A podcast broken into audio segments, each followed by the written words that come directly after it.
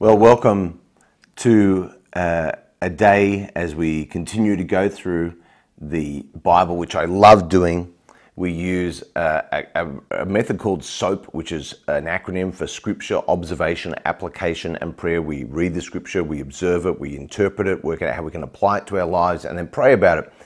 And my encouragement for you is to watch these videos so that you can understand the Word of God. But I also want to encourage you to rightly divide the Word of God for yourself. Uh, I'm just trying to do my uh, what, what I feel God calling me to do, and and and to teach what I believe the Bible is revealing to us through these scriptures. Uh, but I, I encourage you to listen to the prompting of the Holy Spirit for yourselves. Today we are going through the second half of 1 Thessalonians chapter 4, and they are probably some of the most important verses in the entire Bible concerning your future and my future as Christ followers, and also for those who have uh, died up until now, who are going to die between now and Jesus comes back. And th- there's so many questions we have. We're not going to answer all of them, but we are going to go through a lot here in this passage that is something that Paul really wanted to emphasize to the church in Thessalonica. Now, you have to remember that he's writing this to a church that he established. He was only there for a few weeks and he taught them a lot. then he was chased out of town, gets a good report a little while later, then writes this letter back to them. And it's amazing when you constantly are reminded what he taught them in just the, those few short weeks that he was with them. So let's, let's get into talking about this 1 Thessalonians chapter 5 verse 13 some of the most important words written in the Bible are in this very verse. But I do not want you to be ignorant, brethren, concerning those who have fallen asleep, lest you sorrow as others who have no hope. So in the few weeks that Paul had with the church in Thessalonica, he emphasized the soon coming return of Jesus and the Thessalonian church believed that and they believed it in earnest. And it was part of the reason that they were actually had become the kind of church that Paul wanted to compliment so highly. But after he left them, after those few weeks, they started to wonder about those Christians who had already died before Jesus comes back. And they were troubled by this idea that some people might miss out on, on this great future event and somehow they might miss the victory, the blessing of Jesus' coming. David Guzik says this It is with some interest we note that four times in his letters, Paul asks Christians to not be ignorant about something. In Romans 11, he said, Don't be ignorant about God's plan for Israel. In 1 Corinthians 12, he said, Don't be ignorant about spiritual gifts. In 2 Corinthians 1, he said, Don't be ignorant about suffering and trials in your Christian life. And in 1 Thessalonians 4, he says, Do not be ignorant about the rapture and the second coming of Jesus. Now, these are, as David Guzik puts it, remarkably, these are the areas where ignorance is still the most common in the Christian world. The four things that Paul said don't be ignorant about are the four things that most people are ignorant about. Who do you think came up with that plan? The enemy. The devil doesn't want you to know about these things. If he can keep you ignorant, he keeps you ineffective and he keeps you confused. But God is not the author of confusion, he is the author of peace. Now, sleep, why does he use the word sleep? Sleep was a common way to express death uh, at the time that Paul wrote this. Uh, but amongst pagans, people who weren't Christians, it was seen as this eternal sleep. When you died, you just went to sleep forever. It was like, you know, you were just having dreams forever. Uh, Christians also called death sleep, but they emphasized the idea, different meaning of the word uh, from its Greek root, meaning rest. So early Christians began to call their burial places cemeteries, which means uh, a dormitory or a sleeping place, somewhere where you rest. That's what the word cemetery means. And, but the Bible never describes the death of the unbeliever as sleep. Why? Because there's no rest, There's no peace, there's no comfort for them in death, those who are not believers, those who have not accepted the free gift of salvation in Jesus Christ. Don't have to do anything, just accept the gift. That's all. And Paul used different parts of language that were common in his day, so he started to refer to it as sleep, de- to death as sleep. But it, it does not uh, prove the erroneous idea of soul sleep. In other words, when he uses the word sleep, he's, it's not because he's trying to promote the concept of soul sleep which is that the present dead in Christ are in some state of suspended animation, waiting for resurrection to consciousness. D. Hiebert said this Since to depart from this world in death is to be with Christ, is described by Paul as very far better in Philippians 1:23 than the present state of blessed communion with the Lord and blessed activity in his service, it is therefore evident that sleep as applied to believers cannot be intended to teach that the soul is unconscious. For the Christian, death is dead. And leaving this body is like laying down for a nap, and waking up in glory in the presence of Jesus. It, it's moving from one state to another, it's not dying.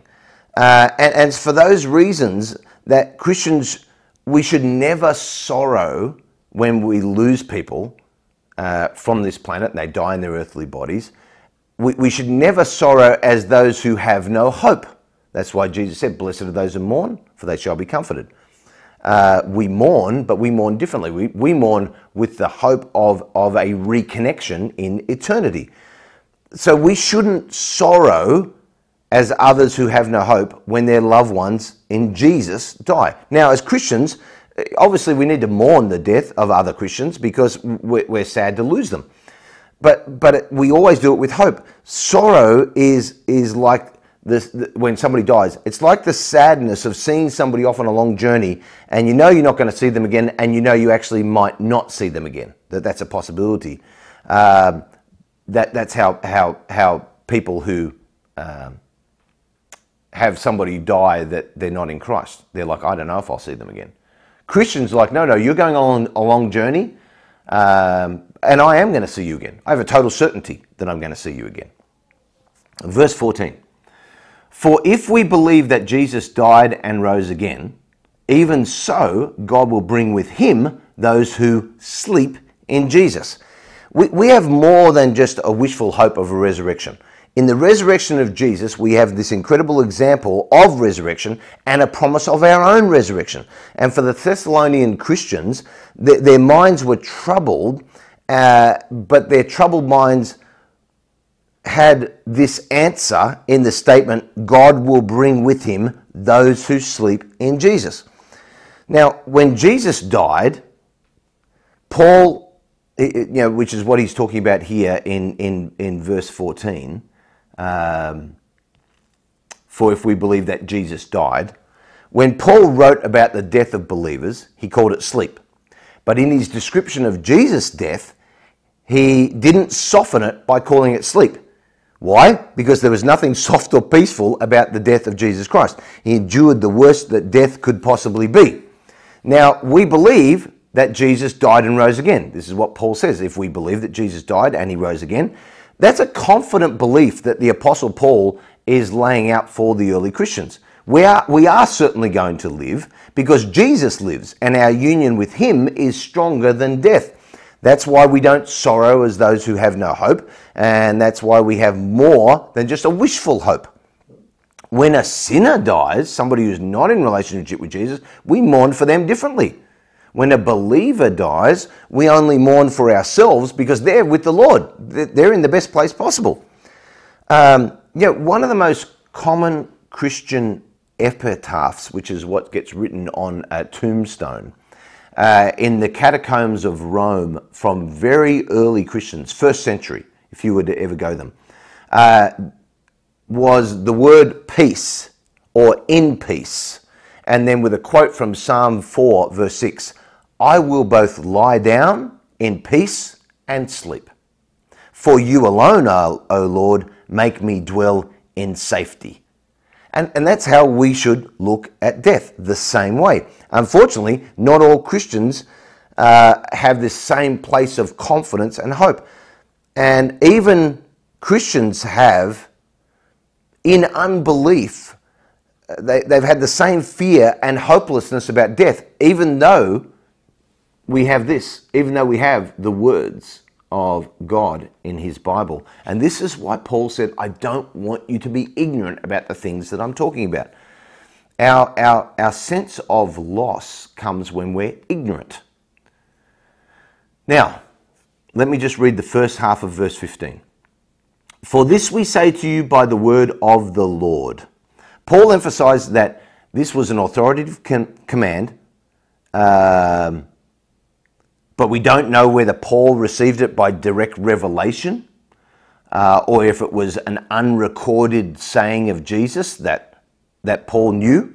One way or another, what Paul's saying is that this came from Jesus. It did not originate with Paul. He was just telling them where this came. We say this to you by the word of the Lord. Adam Clarke, in no place does the Apostle Paul speak more confidently and positively of his inspiration than here. And we should prepare ourselves to receive some momentous and interesting truth in the verses to come. That, that this is what Paul's saying at the beginning of verse 15. Okay, second half of verse 15. That we who are alive and remain until the coming of the Lord will by no means precede those who are asleep. Paul wanted the Thessalonians to know that those who are asleep, Christians who have died before Jesus returns, will by no means be at any disadvantage. Robert Thomas. We who are alive means that Paul himself shared in this expectancy. It wasn't because Paul had an erroneous promise of the return of, prom- of Jesus in his lifetime. More feasible is the solution that sees Paul setting an example of expectancy for the church of all ages. Proper Christian anticipation includes the imminent return of Jesus Christ. Verse 16 For the Lord himself will descend from heaven with a shout, with the voice of an archangel, and with the trumpet of God, and the dead in Christ will rise first. He's coming with a shout. When Jesus comes, he's going to come personally. Jesus is. The ancient Greek word for shout here is the same word used for the commands that a ship captain makes to, to his rowers. It's, it's, it's, like, it's like, yes, do this, row now. Uh, or a commander speaking to his soldiers. It's authoritative. And he's going to come with that authoritative shout. And there will be some kind of audible signal that prompts this incredibly remarkable event. Uh, and, and it may be that all three descriptions a shout, a voice, a trumpet refer to the same sound, or they could be three distinct sounds the rapture will not be silent and it will not be secret. Uh, even though the vast majority of people are not going to understand the sound that they hear or its meaning of what it's, what's about to happen. When, think about this when Paul heard the, the heavenly voice on the road to Damascus in Acts chapter 9, his companions who were with him, they heard the sound of a voice, but they didn't hear the same articulate words that Paul heard. They heard a sound, but they didn't understand its meaning. And it, and it may be that the shout, the voice, the triumph uh, sound that accompanies the rapture will have the same effect. The entire world will hear this heavenly sound, but have no meaning of what it actually is. Now, then he says here, uh, with the voice of an archangel. Now, that doesn't mean that the Lord Himself, Jesus, is an archangel. The only one described as an archangel in the Bible is Michael in Jude chapter 1 verse 9. Paul means that when Jesus comes, he's going to come in the company of prominent angels. That's, that's who he's coming in the company of. I mean, it's going to be triumphant. Verse 16. For the Lord himself will descend. Oh, I read that, sorry. Uh, trumpet of God. I'm getting excited. I, I'm so excited by this. The trumpet of God. Believers are gathered with the trumpet of God. In the Old Testament, trumpets sounded the alarm for war. And, and basically, what it did is it threw the enemy into a panic. Trumpets are sounded in the assembly of God's people, Leviticus 22, Numbers 10. Here, the trumpet of God gathers together God's people, which is amazing. Now, there are three other associations of trumpets uh, and end time events. Uh, one is the last trumpet in 1 Corinthians chapter 15, which seems to basically, basically be clearly connected with this same trumpet of 1 Thessalonians chapter 4. Then the others are the seven trumpets, which culminate in Revelation chapter 11, and the trumpet gathering of the elect of Israel at the end of the age in Matthew 24.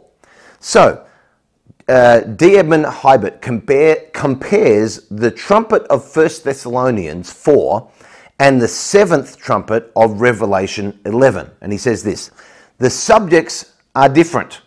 Here it is the church. There it will be a wicked world. The results are different. Here it is the glorious catching up of the church to be with the Lord. There, in Revelation 11, it is further judgment upon a godless world. Here, the last trump signals the close of the life of the church on earth. There, the seventh trumpet marks a climax in a progressive series of apocalyptic judgments upon the living earth. Now, let's compare the trumpets in 1 Thessalonians chapter 4 and the one mentioned in Matthew 24. This is what we can observe about them the subjects are different. Matthew is referring to Jewish believers during the Great Tribulation, after the rapture. Thessalonians refers to the church. The circumstances are different. Matthew refers to the gathering of the elect that are scattered all over the earth and it makes no mention of resurrection. Thessalonians refers to the raising of the believing dead. Difference between 1 Thessalonians 4 and Matthew 24? The results are different. Matthew refers to living believers being gathered from all over the earth and at the command of the Lord who has returned to the earth in open glory. Thessalonians refers to the uniting of the raised dead with the living believers to meet the Lord in the air. And he says, and the dead in Christ will rise first. Paul's point to the Thessalonians is clear. The prior dead in Christ will not be left out of either the resurrection or the return of Jesus. In fact, they're going to actually experience it first. And they will rise first. Many will wonder, and many do wonder, how the dead in Christ are raised first. But there will come a day when, in God's eternal plan, the dead in Christ will receive their resurrection bodies. But until that day, we're confident that the dead in Christ are not in some kind of soul sleep or suspended anim- animation. Paul made it clear in 2 Corinthians chapter 5 verse 8 that to be absent from the body means to be present with the Lord. So either the present dead in Christ are with the Lord in a spiritual body, awaiting their final resur- resurrection body, or because of the nature of timeless eternity, which is that God doesn't live in the same timeless eternity we do, they have already received their resurrection bodies because they live in the eternal now, the eternal present. However, God's going to do it, we're confident that His promise is true and He will be true to His promise. Verse 17 Then we who are alive and remain shall be caught up together with them in the clouds to meet the Lord in the air, and thus we shall always be with the Lord. Those alive and remaining until this coming of Jesus are caught up to meet Jesus in the air, together with all the dead in Jesus who have already risen. And the verb translated caught up here means to seize, to carry off by force. In the ancient Greek, the phrase to meet uh, was used as a technical term to describe the official welcoming of honored guests. That's what we're going. We're going to be officially welcoming the honored guests into heaven. Now, this passage here is the basis for the New Testament doctrine of the rapture, the catching away of believers to be with Jesus. Now, where does this word come from? Because the word rapture is not in the ancient Greek text, but it does come from the Latin Vulgate, which translates the phrase caught up with the word rapturo, from which we then get our English word rapture. Now, Paul's statement, which is made under the inspiration of the Holy Spirit, that's what he's already outlined. It's dramatic, it's incredible. And he speaks of Christians flying upward, caught up in the clouds to meet the Lord in the air. We wouldn't believe something like that unless the Bible told us. Um, not any more than you would believe that God, in the form of Jesus Christ, in, in, in, in his Trinitarian form of Jesus, would come as a baby, do miracles, die on a cross, defeat death, and rise again and live in us. So even though it sounds fantastic and fantastical, uh, it's no different than what we already believe through faith, but through observational faith of those who saw Jesus and documented it. It's no different. Um, Jesus lives in us. And Paul's language here is so incredibly straightforward and, and it's free from figurative speech. And I believe it's free from figurative speech so that there would be no misunderstanding of his intent. The, the Apostle Paul's declarations here, uh, Henry Alford said this the Apostle's declarations here are made in the practical tone of a strict matter of fact and are given as literal details. Either these details must be received by us as a matter of practical expectation, or we must set aside the Apostle Paul as one divinely empowered to teach the church. That's, that's what we have to look at. Uh, now, Paul's plain language leaves no doubt regarding the certainty of this event. But the timing of this event in the chronology of God's prophetic plan is a matter of significant debate amongst most Christians. Uh, the Bible teaches that there will be an important seven year period of history before the Battle of Armageddon uh, and, and the triumphant return of Jesus.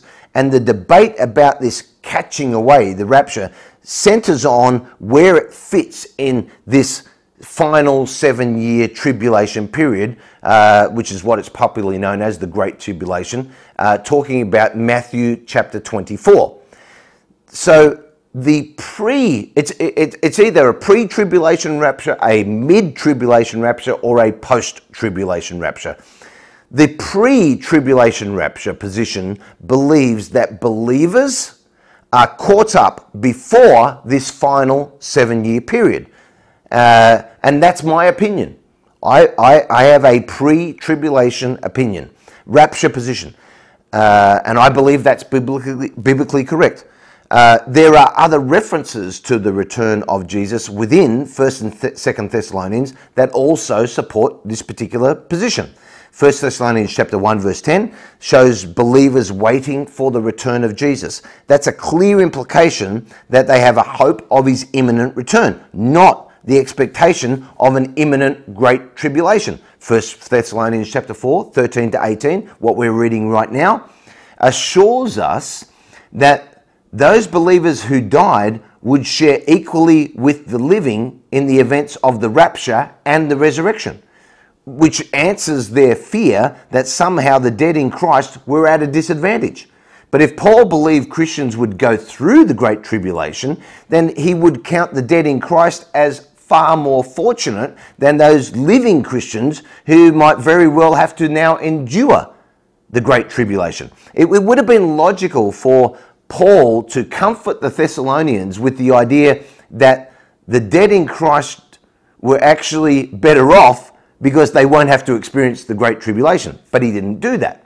Second Thessalonians chapter 1, which we're going to get to in another uh, video, comforts Christians uh, who are enduring hardship, promising them a coming rest while their persecutors are going to face certain judgment. But if Paul knew that the church was destined to pass through the Great Tribulation, it would have been far more appropriate for him to warn these Christians about worse trials, worse sufferings which were ahead, rather than hold the promise of a coming rest. And then he says, and thus we shall always be with the Lord. The manner in which Jesus will gather us to himself is very impressive, but the main point is that whatever the state of the Christian is, dead or alive, at the Lord's coming, they will always be with the Lord after that event. That's the great reward of heaven, to be with Jesus. Death can't break our unity with Jesus or with other Christians uh, David Guzik. We shall always be with the Lord is an important truth with many implications. It implies continuation because it assumes you are already with the Lord. It implies hope for the dying because in death we shall still be with the Lord. It implies future confidence because after death we are with the Lord. It implies advancement because we will one day always be with the Lord. Verse 18. Therefore, comfort one another with these words. Paul did not tell them to take comfort, but to give comfort. The way that God works, we always receive comfort as we give comfort. That is a principle through the Word of God.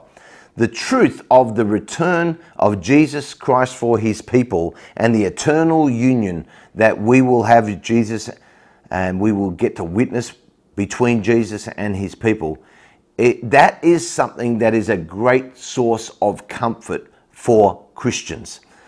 This final statement of Paul's here in verse 18, uh, it makes sense only if the catching away of the previous verses actually delivers Christians from some kind of impending danger.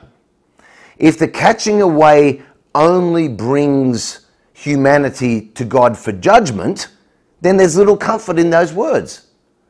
So that's the conclusion that we draw. So, what's the observation? I have a lot of them, but I won't take too long uh, to go through this. I don't know when or how Jesus is coming back.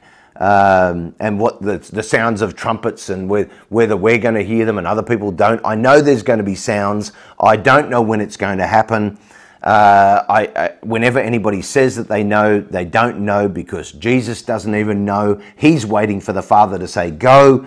And I observe that what we need to do is live with the comfort of words in this Bible. And I'm reminded of Handel's Messiah, that great, wonderful piece of music that is just written uh, it's all scripture written to wonderful, majestic music.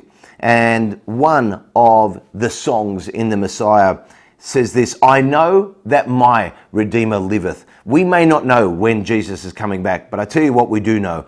I know that my Redeemer liveth, and that he shall stand at the latter day upon the earth. I know, I know that my Redeemer liveth. And though worms destroy his this body, yet in my flesh shall I see God. I know that my Redeemer liveth. I know, for now is Christ risen from the dead, the first fruits of them that sleep. For now is Christ risen from the dead. I know that my Redeemer liveth. That's what I know. I'm going to put some links to some parts of the Messiah in the description of this video below for you to listen to. They were written over 250 years ago and they are just as powerful today as they ever have been. In fact, there's not a major city in the world, still to this day, whose opera house does not have a performance of Handel's Messiah at Christmas time around the world. There's nothing else. There's no other piece of music that's played around the world every year, even into the culture in which we live today. And if you've never had a chance to listen to it, listen to it because it will fill you with hope, inspiration, and comfort. Because so, with that, let me just pray for you today that uh, these verses would just encourage you and comfort you. Heavenly Father, I pray for every single person watching this right now, encourage them, lift them up in their spirit. I pray, Lord, that uh, we would just live with the expectation of your return at any time, ready, Lord, to know that our Redeemer doesn't just live, but he is coming for his church. And God, you're such a gracious God because you give us so many opportunities uh, to respond to the gospel message, and you have a, a glorious hope for us associated with just accepting your free gift of salvation. So, God, let these words comfort us, and Lord, let us not be ignorant. In Jesus' name I pray. Amen.